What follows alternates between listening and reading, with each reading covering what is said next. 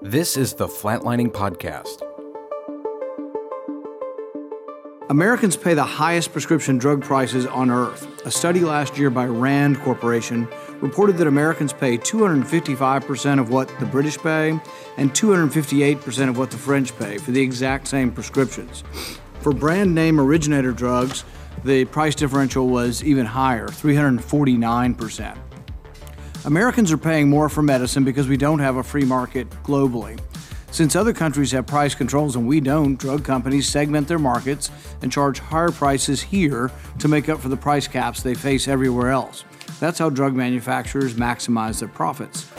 And what I would argue, and this is an important point to make, one out of four people who get a prescription from their doctor, Senator Burr, cannot afford to fill those prescriptions. How many of those people die? So you can have all the great drugs in the world, but if you can't afford to buy them, they're useless to you. So I don't accept the idea. We have very strong language in this bill to make sure that the products coming into this country are safe uh, and consistent with what the FDA uh, has done for years. Well, I always wanted to go to a Bernie rally. Now I feel like I've been there. I'm going to support uh, Senator Sanders' First Amendment on reimportation.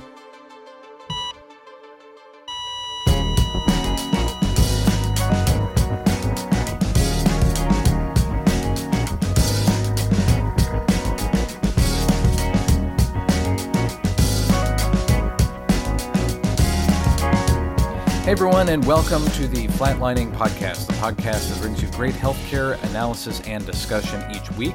I'm Matthew Handley from flatlining.net, and with me is the president and CEO of Fulcrum Strategies, Ron Howrigon. Ron, how are you doing today? I'm good, sir. Thank you. I hope you are.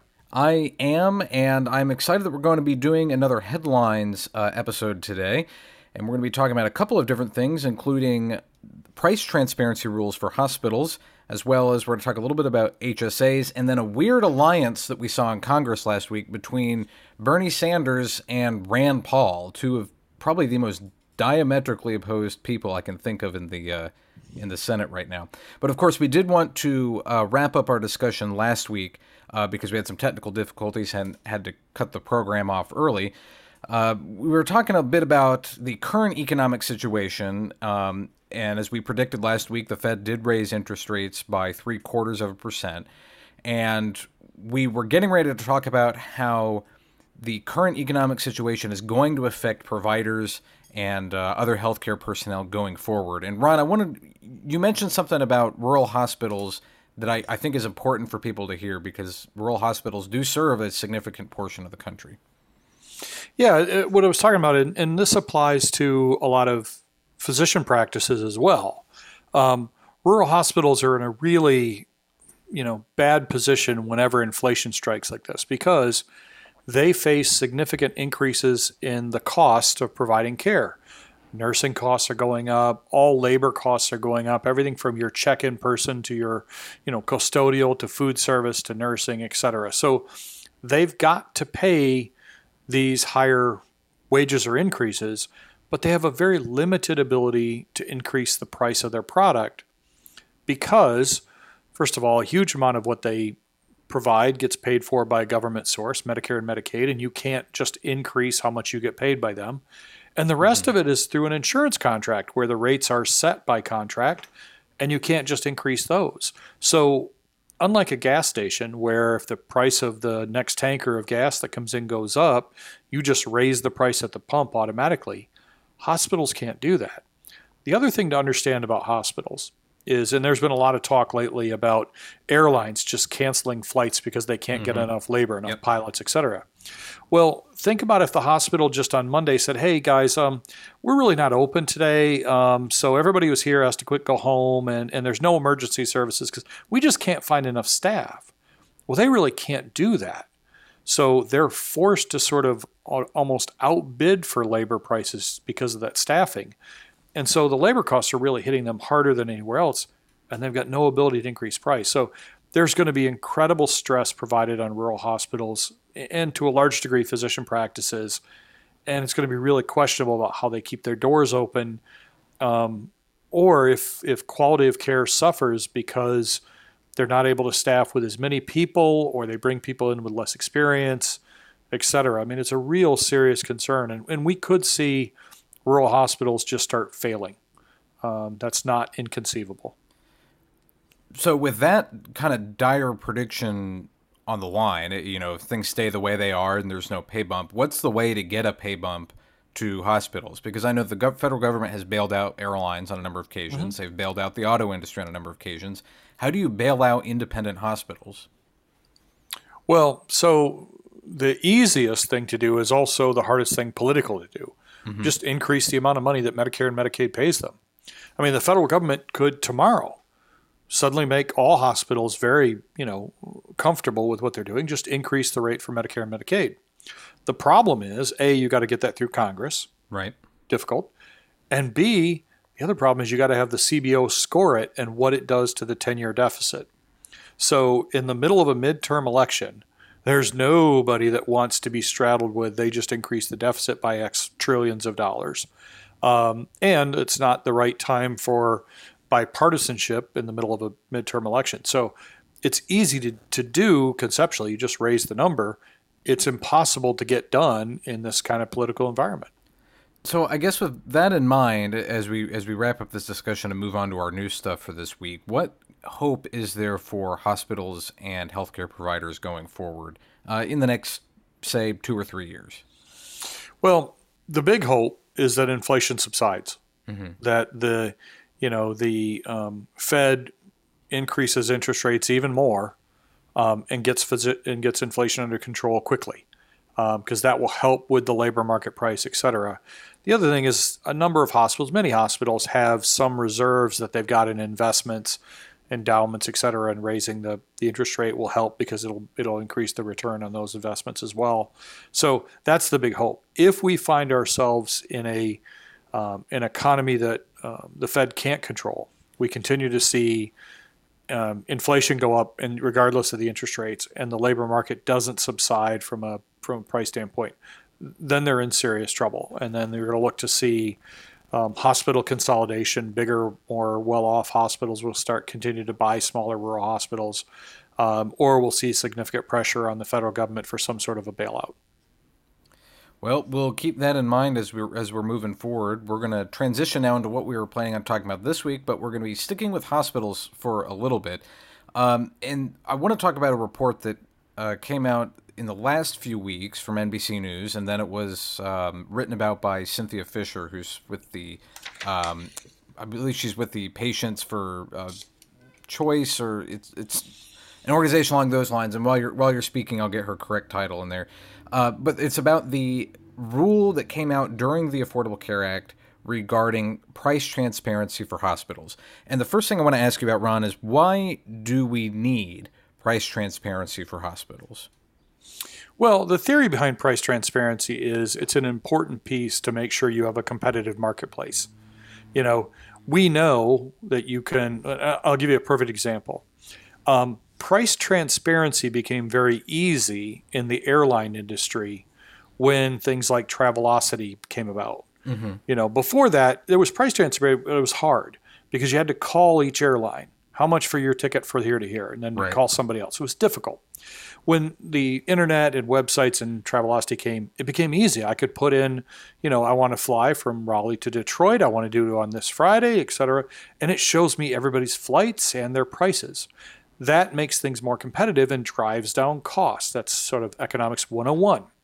Um, by the way, just as an aside, since Travelocity was developed and put online, every single airline except one has gone bankrupt at least once. Hmm. And the only one that hasn't is Southwest, and they're not on Travelocity. So um, but it, it, makes things, it makes prices more competitive, et cetera. That's why we, we sort of need price transparency, and that's uh, how it is supposedly to help the consumer. The other thing to understand is even with insurance, most people have some amount that they have to pay. Right. And a lot of times that's based on the cost of the service. Co-insurance, where I get to pay 20% of the bill. Mm-hmm. Well, for me to know how much I'm going to owe, it's kind of nice to know how much the bill's going to be. Right. Um, so that's the whole rationale behind it. So, how did they try to roll this out with the Affordable Care Act? So, there was a provision in the Affordable Care Act that made hospitals um, produce price transparency, a way that people could understand and see ahead of time how much their bill is going to be at the hospital for various services.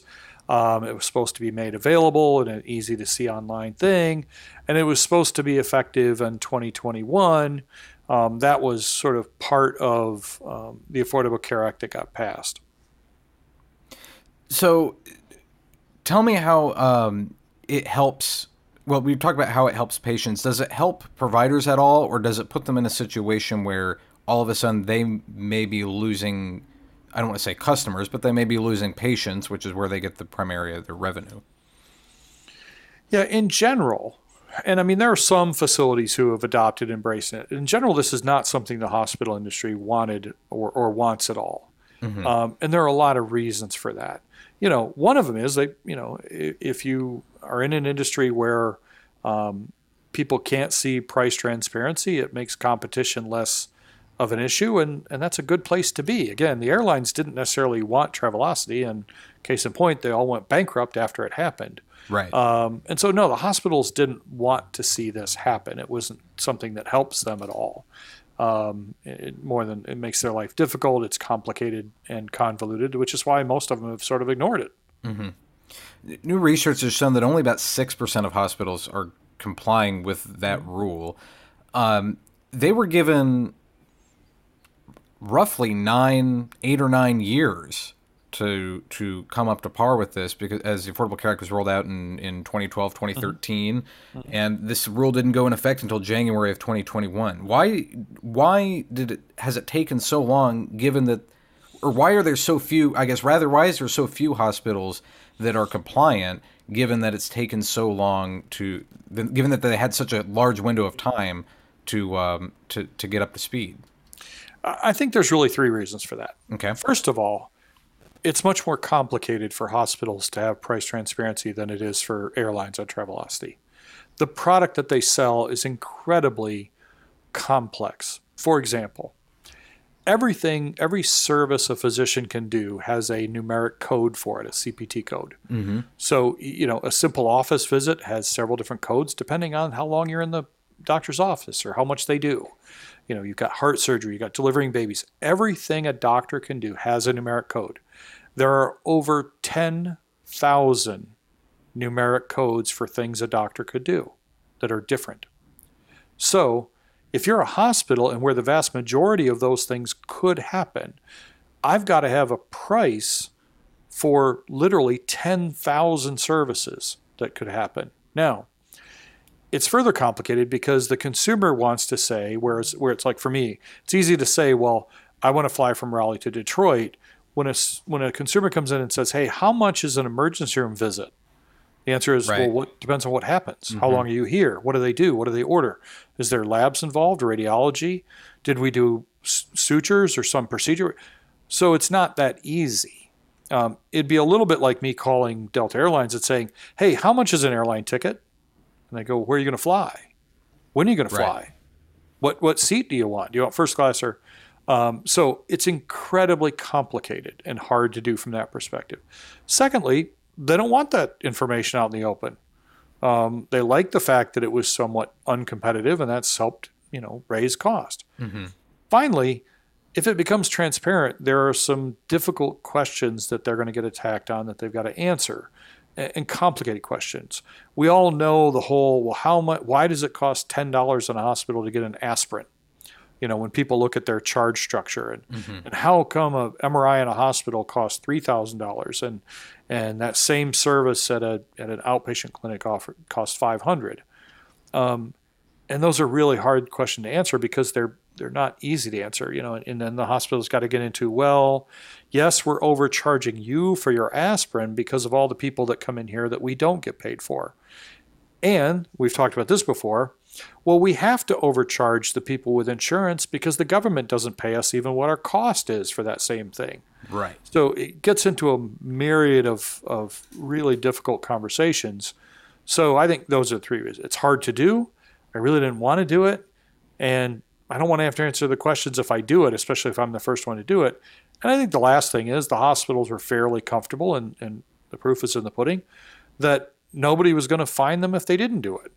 Um, So until somebody gets busted, then you know why do it? I mean, I'll be honest. I, I haven't been on a highway without traffic on it in my life that I didn't drive at least seven or eight miles over the speed limit because I know I'm never going to get a ticket. Right. You know.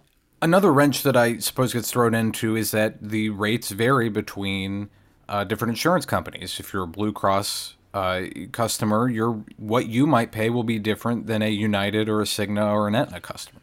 Well, and that's one of the, yeah, that's one of the other difficult questions they get is, well, why do you, you know why do you sell this service to Blue Cross for five hundred dollars, and you charge Cigna six hundred dollars, and you charge Aetna two hundred? You know, I mean, why is that? Um, why are those negotiated rates different?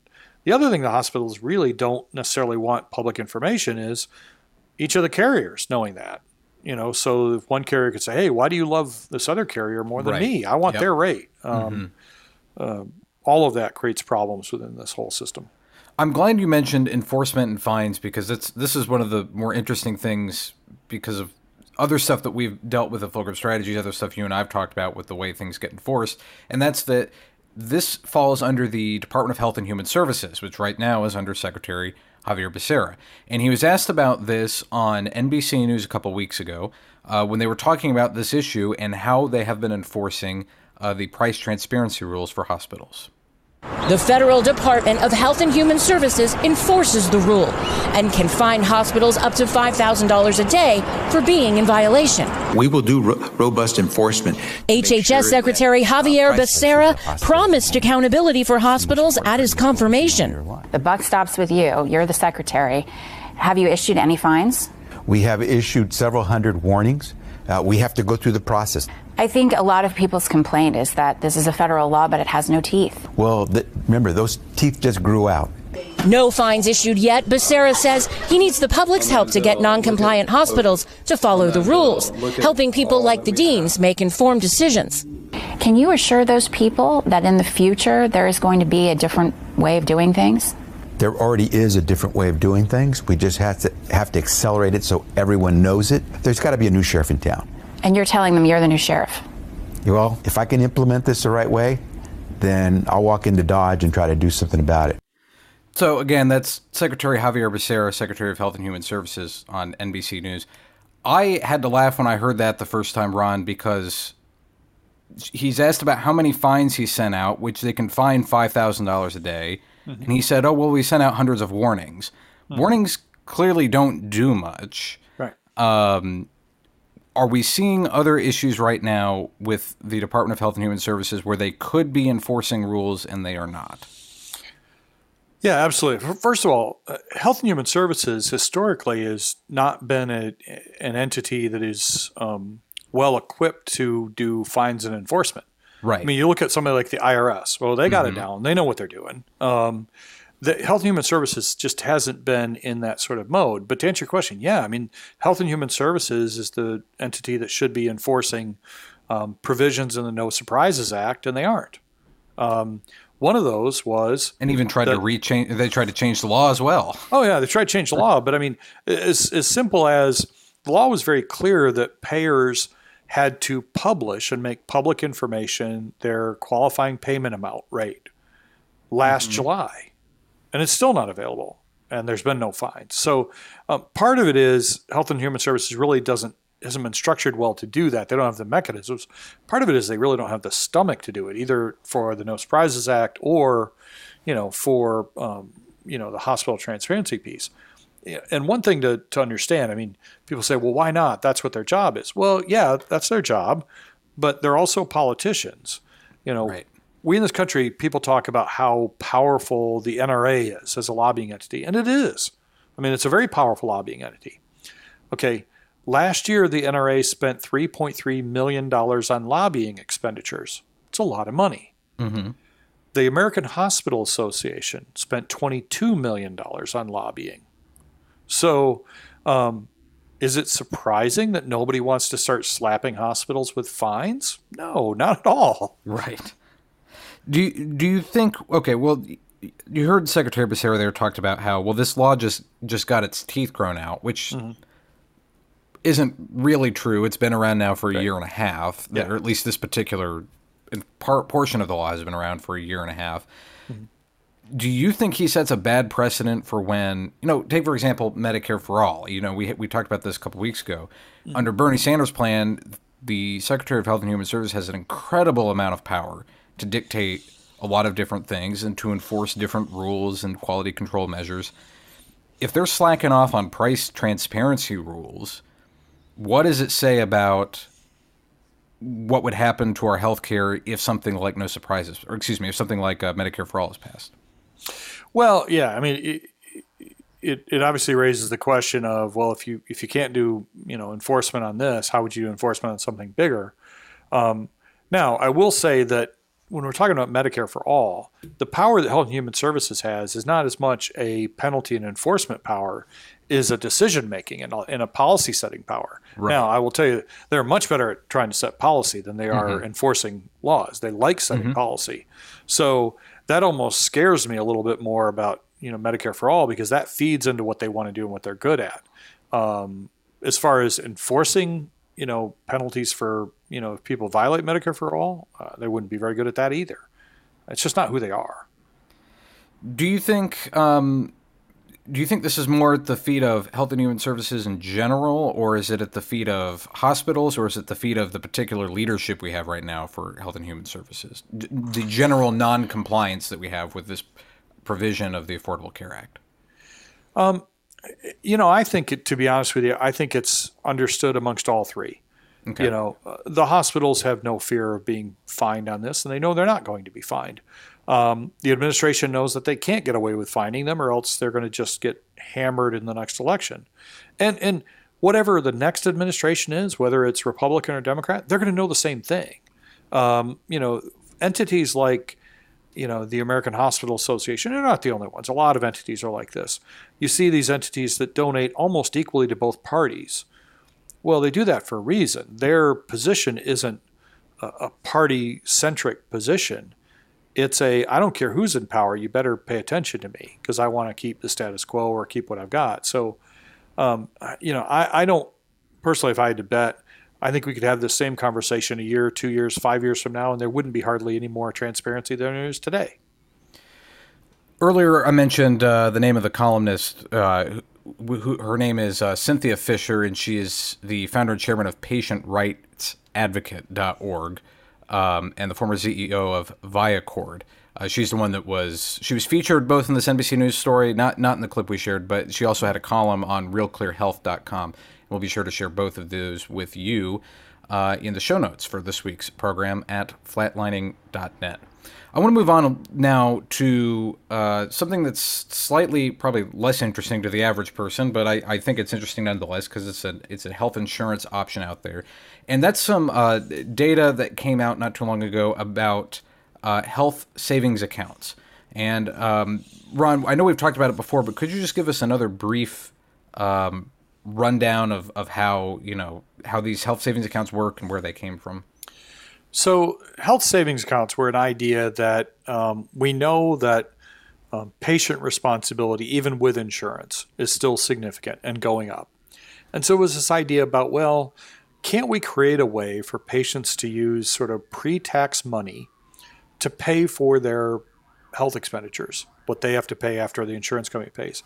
And, and, wouldn't it be way for them to sort of almost save up? And I remember there were stories about, you know, a young family just starting out and they say, hey, let's start putting money into a health savings account because, you know, next year we want to have a baby and that might be expensive and we'll have the money all saved up and it'll be pre tax. You know, isn't this a wonderful thing? And so they created these sort of HSAs or health savings accounts where you can put money in, use it to pay for a variety of medical services and, and save the tax part of it. And, and it all sort of sounds good. Um, unfortunately, it just doesn't really work that well. What does the main? What's the main reason why it doesn't work that well for, for the average person? Well, it, it's a lot like um, why people talk about. Well, why aren't more people putting more money into their 401k, or why do Americans have a hard time with savings in general?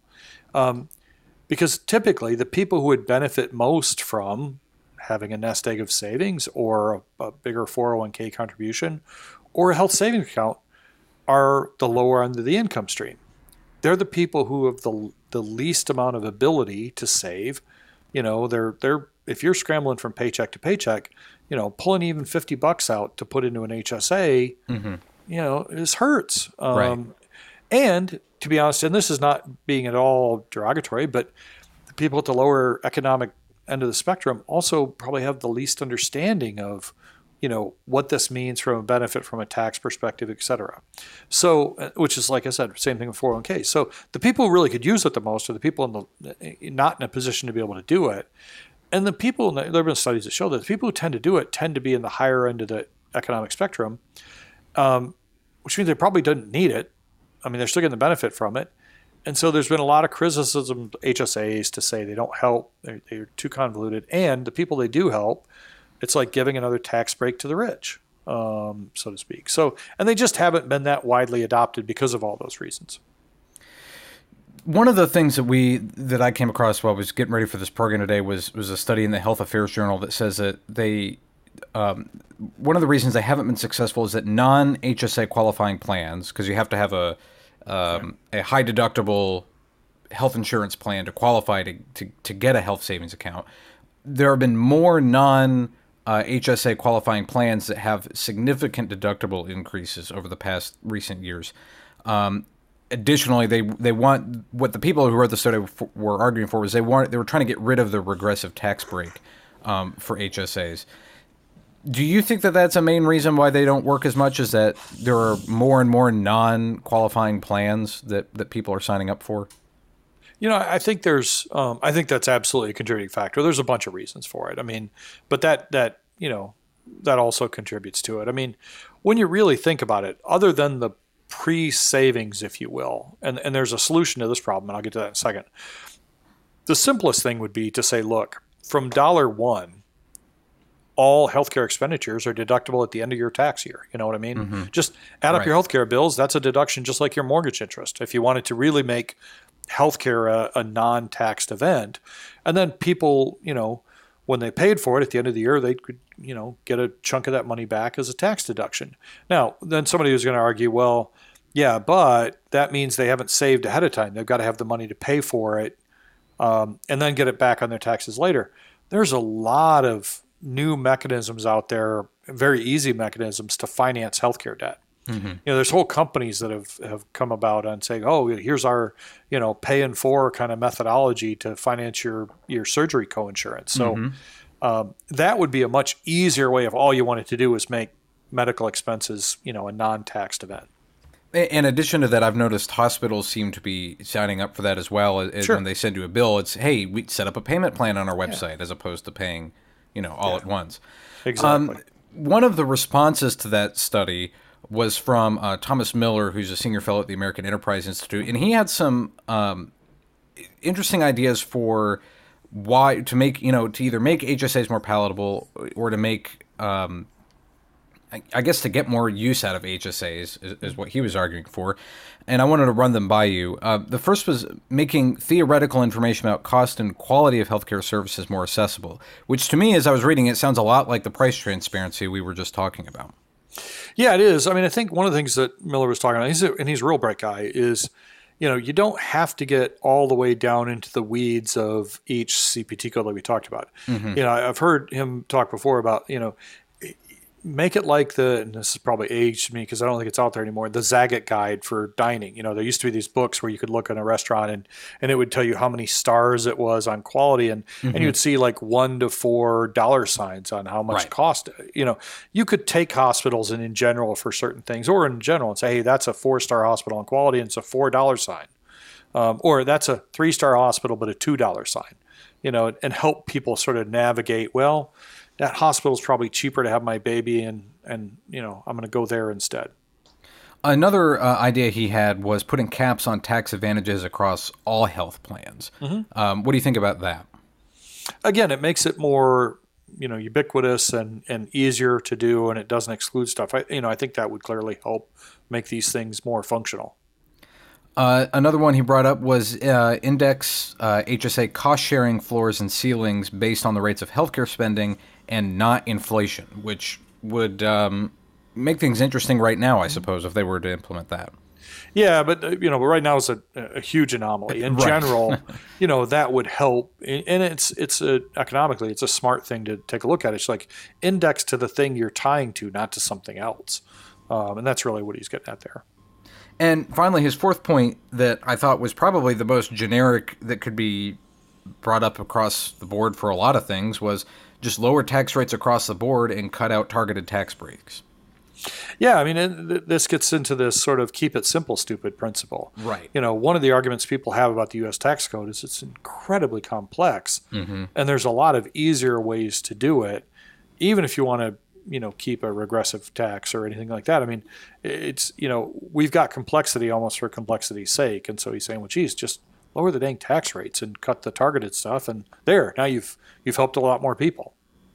Well, we'll have this uh, critique of, of HSAs available on the show notes for today's show, as well as Thomas Miller's response to it. Um, they'll be both linked in the description of this program and at flatlining.net. Uh, I want to switch now and spend the, the rest of our time on probably, well, to me, what was the most interesting topic I came across, and that was the agreement between uh, Senator Rand Paul, a he would call himself a small L libertarian, a Republican from Kentucky, and Senator Bernie Sanders, independent from Vermont, agreeing this week in Congress about importing drugs from other countries in order to bring the costs down for uh, Americans. Before we hop into what exactly they were saying, can you tell me quickly, Ron, what is the main reason why we restrict importation of drugs from other countries? Well, there's there's been a lot of reasons people talk about. I mean, one is a, a quality reason. Um, you know, we all have sort of heard or whatever the sort of the horror stories about you know somebody traveled to Mexico and I could get the drug cheap there. Well, you may not get be getting the drug you're thinking you're getting, or it may not be the of the quality level that it is, or things. There's a lot more protections we have in this country around drugs than a lot of other countries have. So that's always been one of the reasons. Now, one of the other reasons is uh, it's you know these pharmaceuticals are protected under copyrights or basically trademarks, if you will, patents. Um, and a lot of that importing from another area could violate those patents. I want to play now. Well, uh, before I before I play that, the, the what they were suggesting in this particular bill, and part of it is this is part of a larger bill that does need to be passed in order to fund the FDA, and this was an amendment that they wanted to throw in. Um, the what it does is it allows drugs to be imported specifically from Canada and the United Kingdom for two years, and then after that two-year trial period's up, evaluating other countries as well. Um, and and Sanders, I don't think I have this particular clip here, but Sanders did take issue with the idea about safety because he pointed out that our you know our Canadian and, and European allies care about safety as much as the United States does. And Rand Paul did point out uh, that he would be comfortable with this coming from Europe, but definitely not someplace like China, where they're not transparent about how they do um, safety protocols and, and stuff like that. Rand Paul took this more from a free market standpoint, and I want to play his speech as he spoke in support of this, if you don't mind. Sure. Uh, it's about two minutes, and we'll go ahead and play that uh, now. This is Rand Paul speaking in um, a committee in the Senate supporting Senator Sanders' amendment to import drugs from Canada and the United Kingdom. You know, I think that uh, really we need to look at a policy, and this is a policy that sort of unites, uh, I think, many on both sides of the aisle, the outrage over high price of medications. Um, I don't support price controls, and I worry about some of the consequences of foreign price controls. But I think we should pay attention to why so many people in our country are so upset about prices, so we don't actually institute price controls in our country. Americans pay the highest prescription drug prices on earth. A study last year by Rand Corporation reported that Americans pay 255% of what the British pay and 258% of what the French pay for the exact same prescriptions. For brand name originator drugs, the price differential was even higher, 349%. Americans are paying more for medicine because we don't have a free market globally. Since other countries have price controls and we don't, drug companies segment their markets and charge higher prices here to make up for the price caps they face everywhere else. That's how drug manufacturers maximize their profits. Maximizing profits isn't a bad thing. Drug makers invest these profits in R&D to develop new drugs that will cure diseases that have no cure today, and that literally saves people's lives. But it also means that Americans have to foot the entire bill for these R&D costs and in effect subsidize cheap drugs for everybody else around the world. This country has a relatively free market, and I want to keep it this way. I don't want price, price controls to be the reactionary way we respond here. But I think worldwide competition is one way to drive prices down. I think trading with other countries is a good idea. I think of an approval of drugs, we should internationalize the approval of drugs as well, so we could have more of an international marketplace for drugs. But if Americans keep paying double or triple what everybody else on earth pays for the exact same drugs, I think eventually people will clamor for price controls here, and that will be the end result. I would rather try a more open and free market, a worldwide market that allows more competition, and I encourage my colleagues to vote yes on Sanders 1. Ron, I want to get your reaction uh, to this real quick, and I guess starting with because he had a lot of points in there that I want to get to, but I guess starting with um, his uh, assertion that that's why we get we pay more for drugs in the United States is that because they are controlled in other countries, so they um, maximize their profits here. Is that correct? Oh, very true. Yeah, okay. absolutely. Mm-hmm. And so he's correct in saying then that, that as we talked about before that those profits do get reinvested into R&D and if we do start you know clamping down on those we will have less development and research for new drugs. Yeah I mean and we've talked about this a lot before. I mean uh, developing a new drug is a crapshoot. I mean uh, and the vast majority of drugs they start trying to develop at some point fail that rigorous process. So it, it's like uh, you know spending a lot of um, you know a lot of time and energy um, uh, looking for gold. I mean, I, I see mm-hmm. these shows on TVs where they're just huge earth movers and they're moving tons of dirt looking for small amounts of gold. Boy, you better find some because it's expensive to, to move that much dirt. Right. Um, and if you don't have that potential home run, um, you wouldn't move all that dirt. You wouldn't you wouldn't invest all that. So if we start ratcheting down the profit of, of drugs, we'll start ratcheting down some of the R and D. Absolutely. So another point he had was if we don't offer, uh, you, we talked earlier about uh, copyright infringement, and, and that's a, something we should take seriously because it's I, I think we ought to take that seriously because I know other countries don't, and I think we should stand up and, and take that seriously. Do you think that, putting that aside though, do you think that actually importing drugs from Canada or from the United Kingdom will lower costs for the average patient going to the hospital, the average patient getting their getting their insulin, for example? Well, it may, but then you've got to ask yourself what are the other side effects? You know, there's, right. And I've talked about this before. In, in, in economics, there's a pr- principle called ceteris paribus, all other things being equal, and it's trying to study study economic markets by holding everything else constant, so you can play with one variable. But we know that that doesn't happen. When you start pushing somewhere, something else gets pushed. So, you know, let's play this out. Let's, and I'll take the Rand Paul. You want a free market? Okay, well then, fine. You can import from anywhere. Mm-hmm. But then what happens when a drug company says, look, um, Canada is sending our drug that we developed back to the US and undercutting our price, and we don't want that to happen. So we're not going to sell to Canada anymore. It's not okay. illegal. They're a right. free drug. They're, they're a company. They don't have to sell their product to Canada.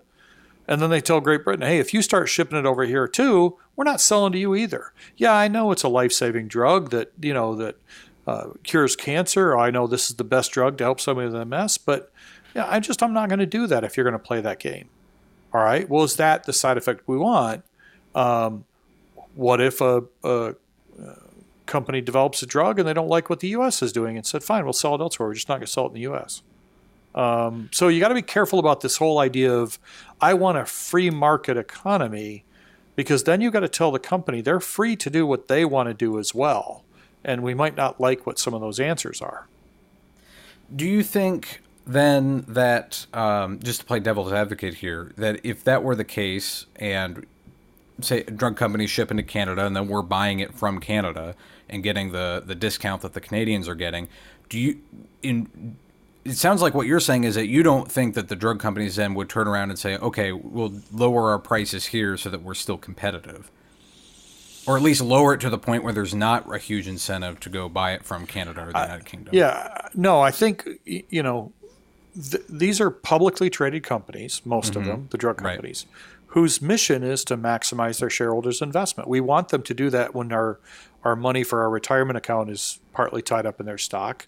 We like it when our when our 401k goes up. So we want them to do that. It's what they're supposed to do. It's what they're told their board of directors they're going to do. So what I'm saying is they're going to have another a number of other options. Just lowering the price of their drug in the US suddenly starts eating into profits. Or like I said, are they going to say, "Look, you know, we sell, you know, 2 billion dollars of this drug to Canada, we sell 200 billion to the US." It's actually financially more viable for me to cut Canada off at the knees Right. um, and end this pipeline than it is to to lower my price in the U.S. If that's the scenario, as much as it may be distasteful to us, that's exactly what that company could, should do because their goal is to maximize their shareholders' investment. You know, they're not charitable organizations. So uh, that's my point. Of it. You've got to be really careful about the unintended consequences of just saying, well, let's just buy it over there. Well, then what's the drug company going to do? What's the response to that? So it sounds like for the average consumer, this, and probably for the average voter as well, it sounds like a great idea. Um, but there are unintended consequences that could happen for doing this. Like what you said, it would, you know, it would could stop selling to Canada, and then we can only buy it at the United States rate. Which then, if we're the only buyer, they can kind of demand what the price is without uh, without unless there's some sort of cost control measures in place. Right. Which I did want to talk. a l- go ahead. And just th- and think about this, right? Think about a different scenario. Let's and I'm not saying this is the right solution, Right. but what if the proposal rather than that was to say, look, drug manufacturer, what we're going to do in the U.S. is we're going to take whatever income you make by selling to a country that is buying it that more than X percent below the price you sell it here. Okay. We're going to take that income and we're going to tax it at a corporate profit rate of 80%. percent mm-hmm. Okay. So now you're not going to make money by selling to Canada if the price you sell to them is more than X percent lower than what you sell to us. I'm just painting a stereotype. Well, now you might create a incentive for that company to go to Canada and say, look, change your laws or else I can't sell to you. You know, now I've got an incentive to try to push up the price of Canada. And if they do that, that probably lowers the price here overall. Um, in, in some ways, I almost look at this at the same way of when people get, and I, I I'm upset by it too. You're upset by the price of gas in the in this country right now. So Yeah. I got five bucks a gallon. Okay, well, you know that the price of gas in Kuwait is about a buck twenty a gallon, Right. and in Hong Kong it's eleven dollars Yeah. you know, we're at about that midpoint, really, when you think about it. And I'm sure that the people in Hong Kong would like Kuwait to pay more so they could pay less. And, it, you know, the point is, this happens in a lot of things all over the world. We just are hyper focused on it on drugs, and you got to be careful about your solution because you might not like the other consequences. Mm-hmm.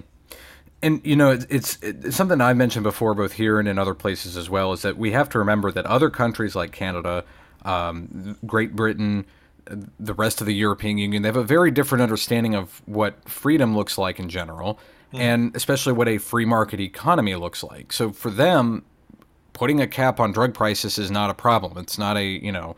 To, to us, it seems more of to me. To us, it seems more of an of a.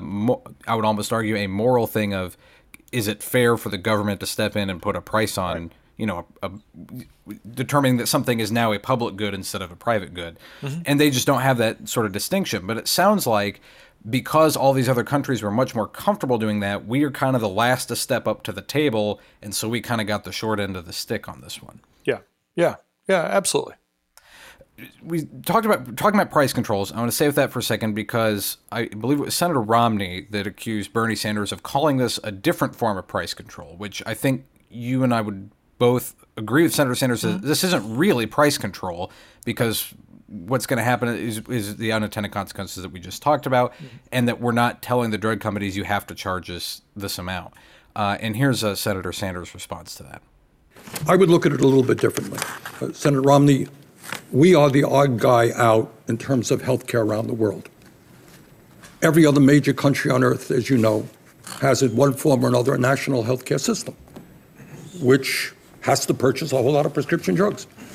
And what they do in Canada and UK and elsewhere, different ways, is they sit down with the drug companies and they negotiate prices. You may call that price controls, but I think if you're purchasing, you're a business guy, if you're purchasing a lot of product, you sit down and you could negotiate. and that's what these countries do. We don't do it. And I think that's a serious problem. So you may consider it hitching a ride in a sense. I see it as allowing countries to do what they consider to be best for their people, and we do what's best for our people, taking advantage of what they have done. What is your uh, initial response to that, Ron? Well, um, in one respect, theoretically, Bernie's right. I mean, they, they, they do sit down and negotiate the rate with the drug company. Now, Canada's negotiating leverage in what they buy compared to what the U.S.'s negotiating leverage would buy if we were exclusively, you know, if our government was exclusively buying drugs and had a national health system, is an entirely different thing. Remember, we spend more money on healthcare than every other country in the world except two Right. others. You know, Mm-hmm. I mean, so Yeah. um, it wouldn't really be a negotiation. I mean, our con- our our federal government would say we're going to pay you this much for this drug, and and, and the manufacturer would have to take it, um, or or not sell to us. Um, and so it would be a very different negotiation than let's say Canada or Great Britain because of the the leverage side of it. So getting rid of the U.S. in our current system, and I'm not saying the current system is great. It's got a, it's got huge flaws, and this is one of them.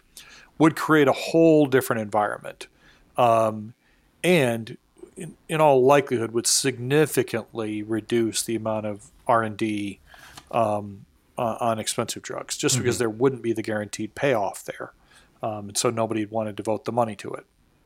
You know, I, I have two thoughts I think we, we ought to discuss a little bit as we talk about drugs. And the first is that in the U.S., um, who is the primary purchaser of the drug? Is it the patient, is it the hospital, or is it the insurance provider? Well, in the U.S., it's you know primarily the government for their stuff, you know Medicare, Medicaid, and the insurance company. I mean, the the, the patient pays a portion of that, but it's it's the the price that's going to happen for that drug is typically you know driven by what the insurance company or the uh, the federal government's going to pay. And and so for most of us that are on an employee sponsored plan, our insurance company have they negotiated a, a, a rate with that uh, with that drug company, or is it more of a hey, this is the price of it, and this is just what we pay? No, they they've negotiated right, and, and there's whole called PBMs, pharmacy benefit managers that do a lot of this work, and they know. Now, I will say that, you know, um, the payers or the government's ability, the payers' ability to negotiate a rate on something like a statin, which there are multiple ones out there, and they've been out there forever, and they're off patent, et cetera, um, is much higher leverage on the payer side than something that's brand new um, that's still under patent. There are some, you know, single source drug um, scenarios out there that, that that's the only one you can buy for that. Um, and those are the things that get very expensive. And that's where that payback comes. You know, the drug companies know that if they get a new drug, their, their initial payback happens in those first several years. And after that, they make profit, but not significant profit because once it goes off patent, you know, then it's Katie bar the door and there's multiple options. Right. So right now, one of President Biden's main well, I don't know if I'd call it one of his main um, policy agendas, but one of his policy agendas that he's brought up on a regular basis is is trying to have uh, Centers for Medicare and Medicaid negotiate drug prices with the drug companies, similar to how Veterans Affairs does that. Do you think that the negotiating power of of CMS and Medicare would be enough to drive down the costs in general, or would that just make it more expensive for everyone who's not on Medicare? Well, first of all, I, I think we're sort of um, we're missing the point in the drug cost problem. Okay. Assuming that we don't want to just get rid of this idea of patents. Okay. Um, because really, patents are what are driving up the cost of the drug. Now we've talked about if we get rid of the patents, nobody's going to want to put in the R and D money for a drug. Okay, um, and we've got patents in a lot of other areas. I mean, I was saw, saw the other day that and this is a weird aside, but um, the woman who developed the technology behind Spanx, those things that you know women make them, you know, their tummies go away, et cetera, made a billion dollars on that patent. Okay, so we got patents all over the place that raise the cost of things. But assuming we're not going to get rid of that, the problem is, in my opinion, that we've got a game that's set up to highly reward increases in quality of the drug, even if they're limited increases, um, without any really regard to cost. So if I can make a drug that is improves somebody's cancer survival rate by, you know, 5%, I can make a ton of money on that drug. Okay. Rather than setting up like happens in a lot of other industries to say, look, we'll create a mechanism to where if you can make something almost as good and a lot cheaper, you're going to win. I mean, we see in a lot of other industries, you know, things, you know, people follow on to a discovery. I mean, when smartphones were first developed, then everybody could produce one. And maybe it wasn't quite as good as the iPhone, and I'm just picking one, mm-hmm. but it was close and it was half the price, and they got market share. Yeah. And that made the iPhone drop their price. So we haven't got this scenario where there's this competition involved to sort of get get to a more effective price. It's purely a competition of if I can produce a little bit more quality, I can raise the price a lot more. Right. And, and that's the point. Doing away, with, you know, doing the rest of this stuff of, of well, Medicare negotiating is all just, you know, for lack of a better term, rearranging the deck chairs on the Titanic. Might it help a little bit, but it's still going to see this upward trend because we haven't addressed the root problem. So then I guess uh, here, here's a question for you, and, and it could be, you know, just an observation. So because you have, you know, for we'll take over the counter drugs for the example, and, and I'm just thinking of Prilosec right now because it's one that I've purchased recently. You know, there's you can buy Prilosec or you can buy the generic, which is available Right. at Kroger or Walgreens or wherever you get, and it's basically it's the exact same drug, but it's got a different label on it what keeps those brain name brands still available for things like over-the-counter medication when there is a generic that is available half the price? Is it simply the fact that there's a brand name and it's marketing, or is it more the fact that it is being subsidized by other drugs that that other that, that company is also producing? Well, Or is it a it's- third option? It's more of a it's, it's a brand name. It's marketing. Because uh, and, and drugs are a perfect example when you talk about it. Class A generics by law have to be the exact same, you know, molecule. Okay, so it's not like well, you know, it's like uh, you know, it's not like Coke or Pepsi or you know, you see that off-brand cola in, in Yeah. a you know discount where it really does taste different because they're the same thing. Um, and I talked about statins before. Lipitor. Okay, everybody knows the name Lipitor. Okay. Well, the generic version of it is atorvastatin. It's the same damn thing. Average retail price for Lipitor right now six hundred two dollars and thirty three cents, twenty milligram dosage. Average real t- retail price for atorvastatin twenty milligram dosage seventy seven dollars and forty four cents. It's the same thing, you know. but some people, and I, it's okay. I'm, you know, we're consumers. If we want to do that, think, well, I got to have Lipitor. I mean, I've listened to people in pharmacies say, I don't want that generic stuff. I want the good drug. Well, okay. So Right. a lot of that's just sort of a, and- there's examples of that all over the place on things where people, it's the same factory that produces something, they put a different name on it, sell it for half the price. Okay, that's fine. Um, but that's primarily a marketing thing. I mean, and I would argue too that that's just one of the beautiful things we have about America is that we can Yeah. we have the ability to make that choice if we want to buy the name brand or buy the generic, which is either exactly the same or very very similar in in, in many cases. Yeah, I mean, I heard somebody once say that the one of the beauties of freedom is you are free to be an idiot, and, and that's okay. You know, that's that's great. Uh, you know, you make your own mistakes. Uh, I do want to think talk about one other thing. I have I have one other topic after this, but I have one other thing that I want to talk about that Rand Paul mentioned, just because it was kind of a weird thing that I never expected I would hear Rand Paul say. Because Rand Paul is a very, like I said earlier, he's a small L libertarian. He's not a big fan of things like the United Nations, the World Health Organization. Um, was not a big fan of sending money to Ukraine. He's he's very much more interested in, in keeping his focus here in the United States take that however you want. However, in this two minute speech he had, he had the idea of a international drug agency that would do approvals so that all the safety standards would be the same. One, I think this is weird to come from Rand Paul of all people. But two, what do you think about that? And do you think that that would be worthwhile? Because this is going this is going back to the safety conversation we had at the beginning of this talk about importing drugs. Do you think that that would be worthwhile? Um, and would it help actually create a quote unquote free marketplace for for drugs internationally? So a couple thoughts. Um, one, it depends on how high that hurdle is. Okay. Right. Um, we in this country have an extremely high hurdle on drug approval, um, and and for safety. Um, there are other countries, I'll be honest with you, that given the the, the status of the country, couldn't afford that. Right. Um, they need to get drugs, you know, out to their people because if they're if you're in a country in parts of Africa and other parts of the third world, you know, you don't have the luxury of waiting until you're 100% sure this drug is safe. You know, um, so that that's one issue. How high is the hurdle going to be, and will, will it be so high that you'll you'll have other countries that suddenly lose access to things that they desperately need? Um, and so I, you know, this idea of a universe, getting the, all the world to agree on one body, psh, that ain't happening. But the other thing I find, and this is just this is conjecture on my part, uh, is um, when I first heard that from Rand Paul, it sort of made sense to me. Uh, understand that Rand Paul is an ophthalmologist who is not board certified by any entity in this country that recognizes that any insurance company would recognize. Okay, he created his own test to get himself certified, and nobody recognizes it. Rand doesn't like governmental control, and he didn't like the idea that there was a test that he was going to have to take that somebody else controlled to tell him whether he was a good ophthalmologist or not. And so he created his own.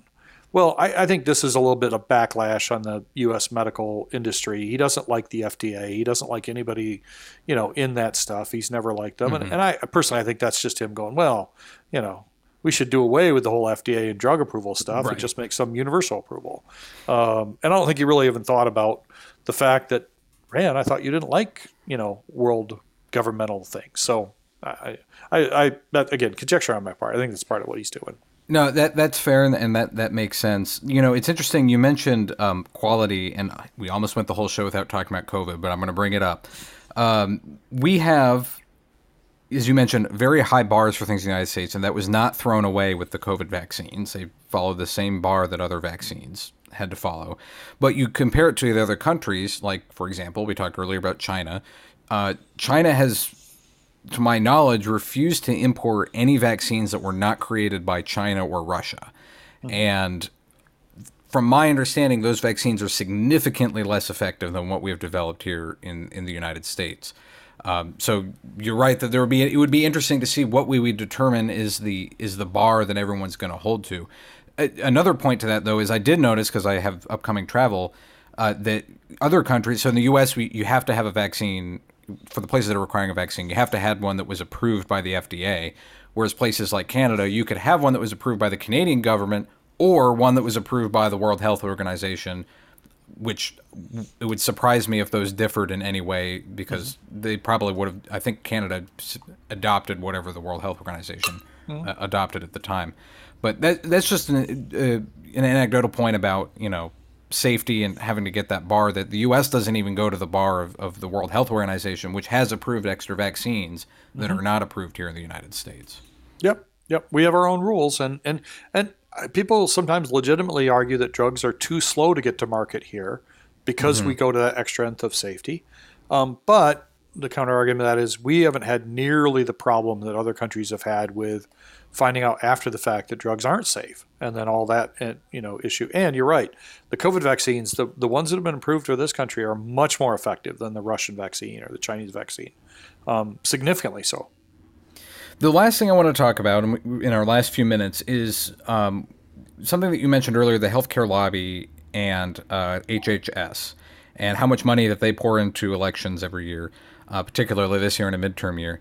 And I and I want to start by asking you can we can pit these two groups to, against each other. So you had Senator Mitt Romney and, and Richard Burr from from North Carolina, and keeping in mind Richard Burr is not running for reelection, who are both opposed to the Sanders Amendment of importing drugs from other countries. And then you had on the other side you have Rand Paul and Senator Sanders. Of those two groups, which would you say, without looking it up yet, which would you say gets more money from the drug companies? Or which of those senators, I suppose, if you were to rank them from least to greatest, gets the most so, money from the drug companies? So the and, and I and I, I haven't looked it up and I don't know. So logic would try to tell me that well, you know, the two senators supporting um, this idea against the, the Sanders amendment, you know, would be the ones supporting the drug companies. They get more money from drug companies, and that would be my sort of guess without looking it up.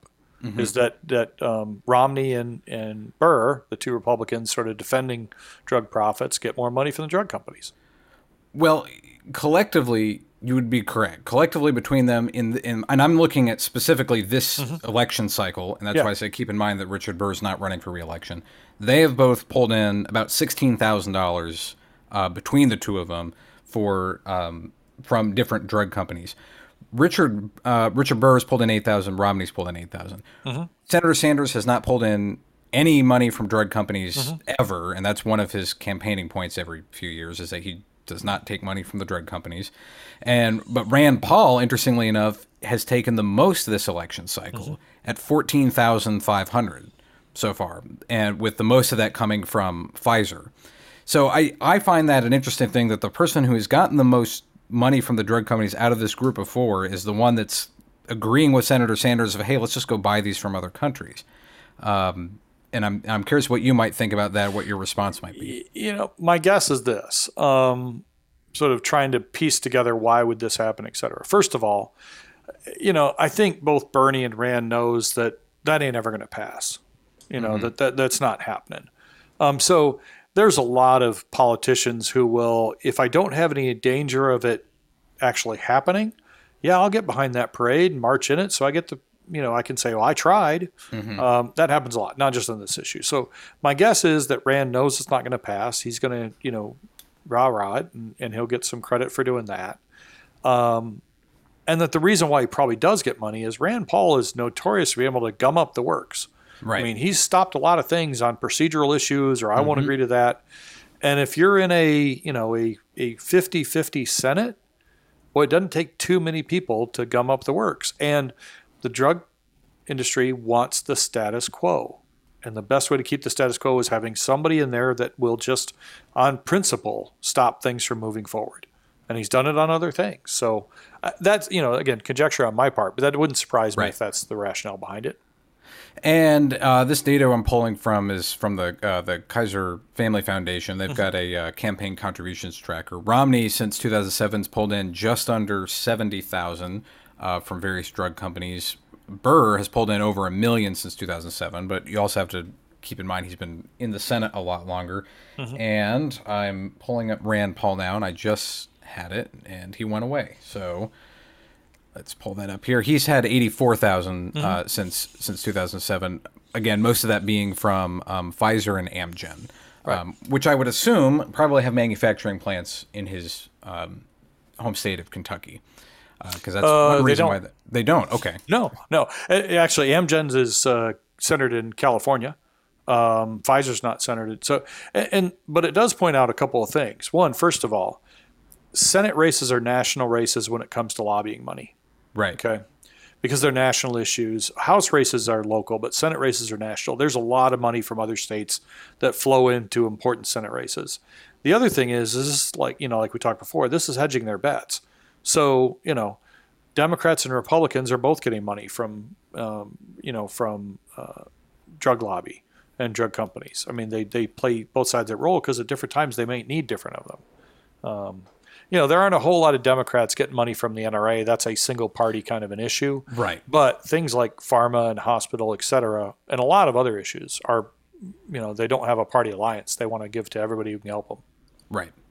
And if you're wondering for your piece of uh, midterm trivia, the person who's gotten the most this election cycle is Representative Cathy McMorris Rodgers from Washington at $147,000 from uh, a variety of different drug companies. She's also the the new. Um, she's not the favorite freshman, but she's had the biggest jump in this election cycle.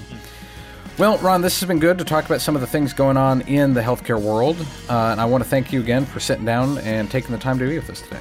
Very welcome. Thank you. The Flatlining Podcast is a production of flatlining.net and Fulcrum Strategies. Copyright 2022, all rights reserved. Be sure to subscribe to the Flatlining Podcast on Spotify, Google Podcasts, Apple Podcasts, Amazon Music, the iHeartRadio app, or wherever you get your podcasts. For Ron Howrigon, I'm Matthew Handley. Have a good week.